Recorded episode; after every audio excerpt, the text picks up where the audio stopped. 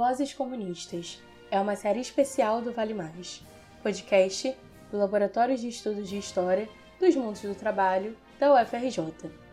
Nessa série, homenageamos o centenário do Partido Comunista Brasileiro, PCB, e divulgamos áudios que permitem uma reflexão sobre as fortes e complexas relações entre o partido e os mundos do trabalho ao longo da história do país. A cada 15 dias, um trecho de uma entrevista de antigos sindicalistas, lideranças operárias e camponesas, ou mesmo trabalhadoras e trabalhadores de base, conta um pouco da história do PCB e sua importância para a história do trabalho no Brasil. Em nosso 13º episódio, apresentamos trechos de uma entrevista com a operária têxtil Inês Augusto. Inês iniciou sua militância cedo na União da Juventude Comunista e foi um quadro importante do PCB no movimento sindical e na Federação de Mulheres do Estado de São Paulo. No trecho que ouviremos, ela fala sobre a greve de 1953, a carestia do custo de vida e sua participação na campanha pela paz. Essa voz comunista é apresentada pela historiadora Ana Clara Tavares.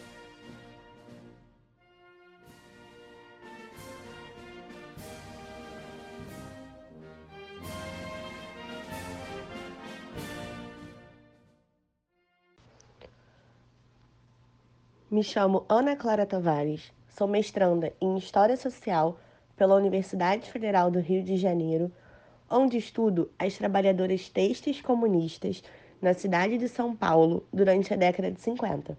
E também sou membro do Laboratório de Estudos de História dos Mundos do Trabalho, mais conhecido como LENTE. Nesse episódio de Vozes Comunistas, tenho a honra de apresentar a operária Inês Augusto.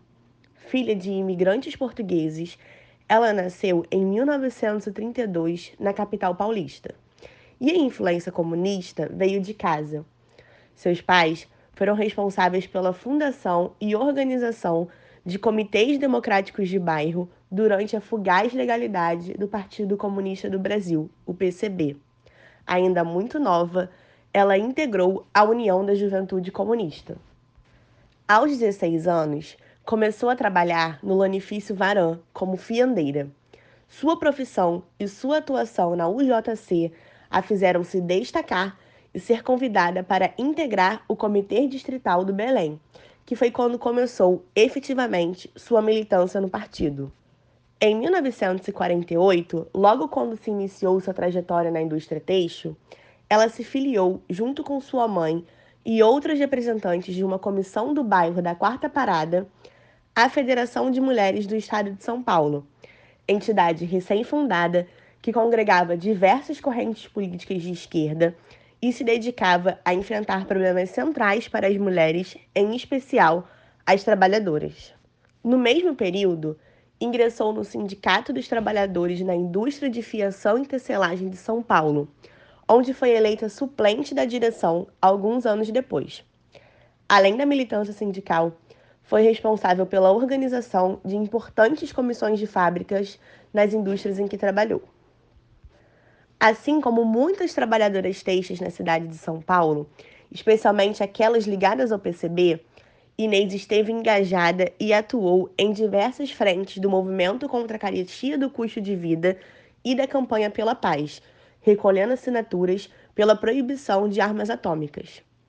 Essas questões também faziam parte da agenda política da Federação de Mulheres, o que fez com que ela fosse eleita para a delegação de 17 brasileiras enviadas ao Terceiro Congresso Mundial de Mulheres em Copenhague em 1953. Ela representou a federação ao lado de importantes nomes, como Elisa Branco Batista, que havia recebido recentemente o Prêmio Internacional Stalin da Paz, e Arcelina Moschel, fundadora do jornal Momento Feminino.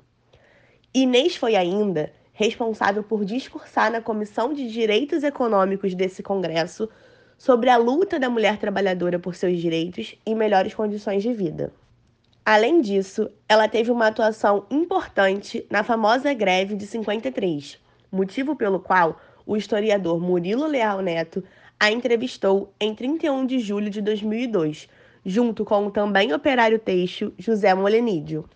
A íntegra da entrevista, de cerca de duas horas, pode ser consultada no Centro de Memória Sindical ou no acervo do Centro de Documentação e Imagem da Universidade Federal Rural do Rio de Janeiro, o CEDIM, parceiro no Lente, no projeto Vozes Comunistas.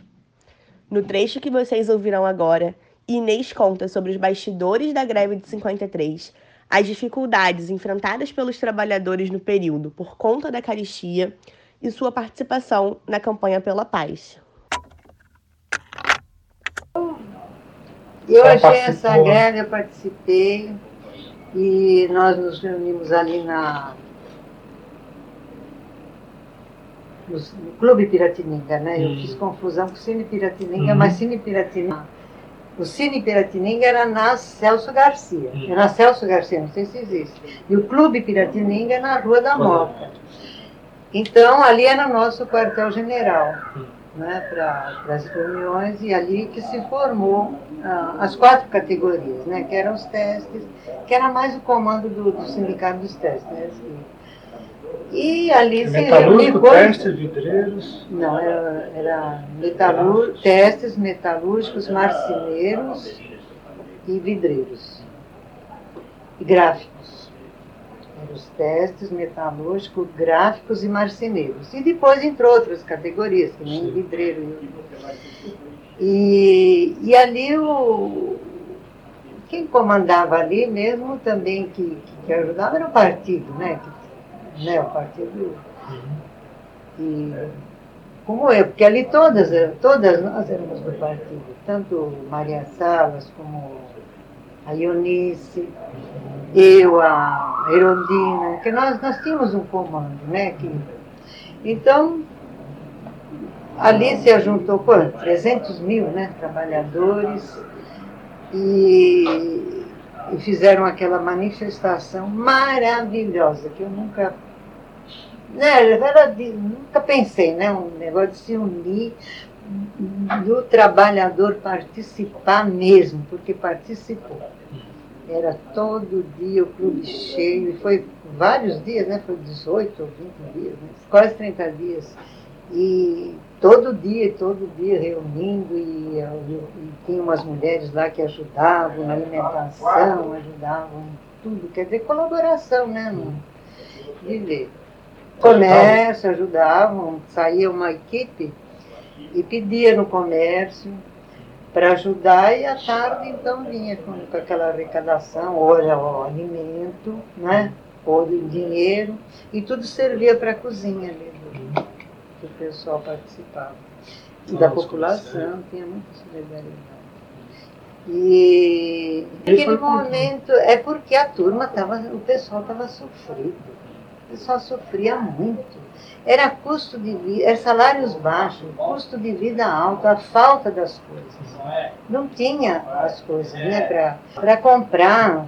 Eu lembro que isso, uns anos antes, gente, eu entrava em fila de açúcar, fila de açúcar, fila de pão. Quantas vezes eu não fiquei em fila de açúcar? Quando chegou na minha vez, não tinha mais açúcar. Né? Você tinha que cedo. E foi, é porque aquilo vai, a pessoa vai ficando, né? Vai, vai, vai. Então, chega uma hora que não aguenta mais. Então, como, como abriu, teve né, essa abertura do povo ter, de, de, do pessoal, ter esses líderes, de conversar com as pessoas, e principalmente dentro da fábrica, principalmente quem trabalhava, que, que vivia no local de trabalho, conversando com as pessoas, né? Porque eu fiz muitos comícios assim na porta das fábricas, né, convidando o pessoal. Mas não é como você está dentro, porque você está vivendo aquele problema também, né? Então você vivendo, a pessoa está não, ela está vivendo o problema, ela está falando certo, não é? Ela não vem aqui de fora falar, tá? E, e olha, eu digo, principalmente nessa fábrica que eu trabalhei quase cinco anos, eu, o pessoal me ouvia. Ouvi tudo. Ah, nós tivemos ali uma campanha, que essa campanha nem foi sindical, foi mais a partidária. Que nós coletamos, foi a, a firma que coletou maior número de assinaturas pela paz. Então eu levava os panfletos, ah, você pega a assinatura, pega, ele levava para casa, falei, olha, você explica, você leva esse folheto, você lê, explica direitinho o que é pela paz contra a bomba atômica, tudo isso. No dia seguinte vinha lá com a família inteira, o pai, a mãe, os irmãos, a família, tudo cheio. Então foi a firma que, que coletou mais assinaturas. Uhum. Então, até não sei se você ouviu falar no João Saldanha, e ele era, nessa época, meu assistente. Ah, é? Meu assistente. Trabalhei muito com o João Saldanha. E ele, e ele que foi entregar, porque ele falou assim, ah, Inês, nós precisamos incentivar essas, essas moças né, que coletaram assinatura. E então eu falei, ah, não sei né, o que, que ele vai fazer. Ele falou assim, ah, vamos dar uns prêmios. Eu falei, então vamos. Eu falei, ah, então vamos fazer uma festinha para elas. E ali na Rua da Moca, no Montesano, você nunca ouviu falar, né? Era. Montesano. Era o Clube do Montesano, onde nós dávamos nas nossas festinhas da União da, não, já aconteceu. A gente dava as festinhas, baile, bailinho de carnaval, estava tudo, tudo naquele clube. Que o marido e a mulher, eles não eram assim, mas eles eram simpatizantes do partido. Então eles cediam o clube pra gente, fazer nossos bailinhos. Na Rua da Moca, no come, na Rua Oratório, comecinho da Rua, sai a... É, começo da Rua Oratório. E então ele foi, ele falou assim, então nós vamos dar uma festinha lá na casa, lá no clube. Aí eu reuni com elas, né, com o pessoal. Eu tenho uma Madalena lá danada. Oh, é uma festa, que bom! Então vamos para a festa. Gente, vamos para a festa. E elas adoravam o Saldanha. Porque o Saldanha era um, aquele tipo de homem, assim, parecia artista de cinema, sabe? Ele punha aquele chapelão. E, e ele falou, elas falavam, olha, o seu Saldanha vai? Eu falei, vai? Vai sim. Mas olha, mas foi acho que umas 60 mulheres da, da empresa, uma tarde, e fomos lá.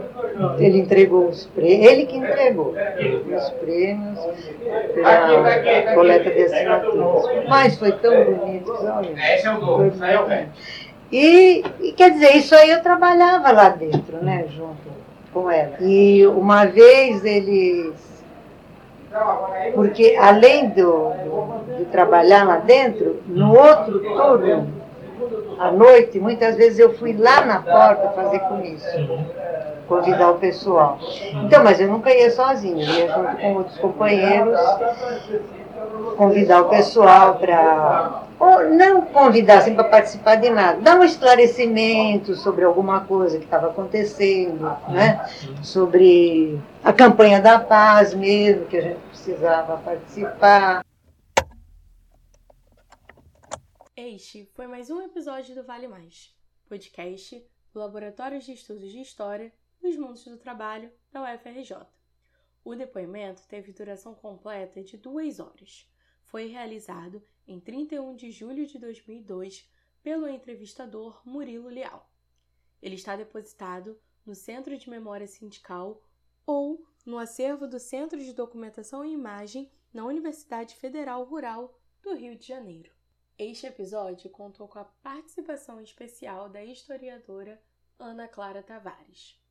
A série tem projeto e execução de Ana Clara Tavares, Felipe Ribeiro, Larissa Farias e Paulo Fontes, apoio do Centro de Documentação e Imagem da Universidade Federal Rural do Rio de Janeiro e agradecemos às instituições e pesquisadores que gentilmente colaboraram com o nosso projeto.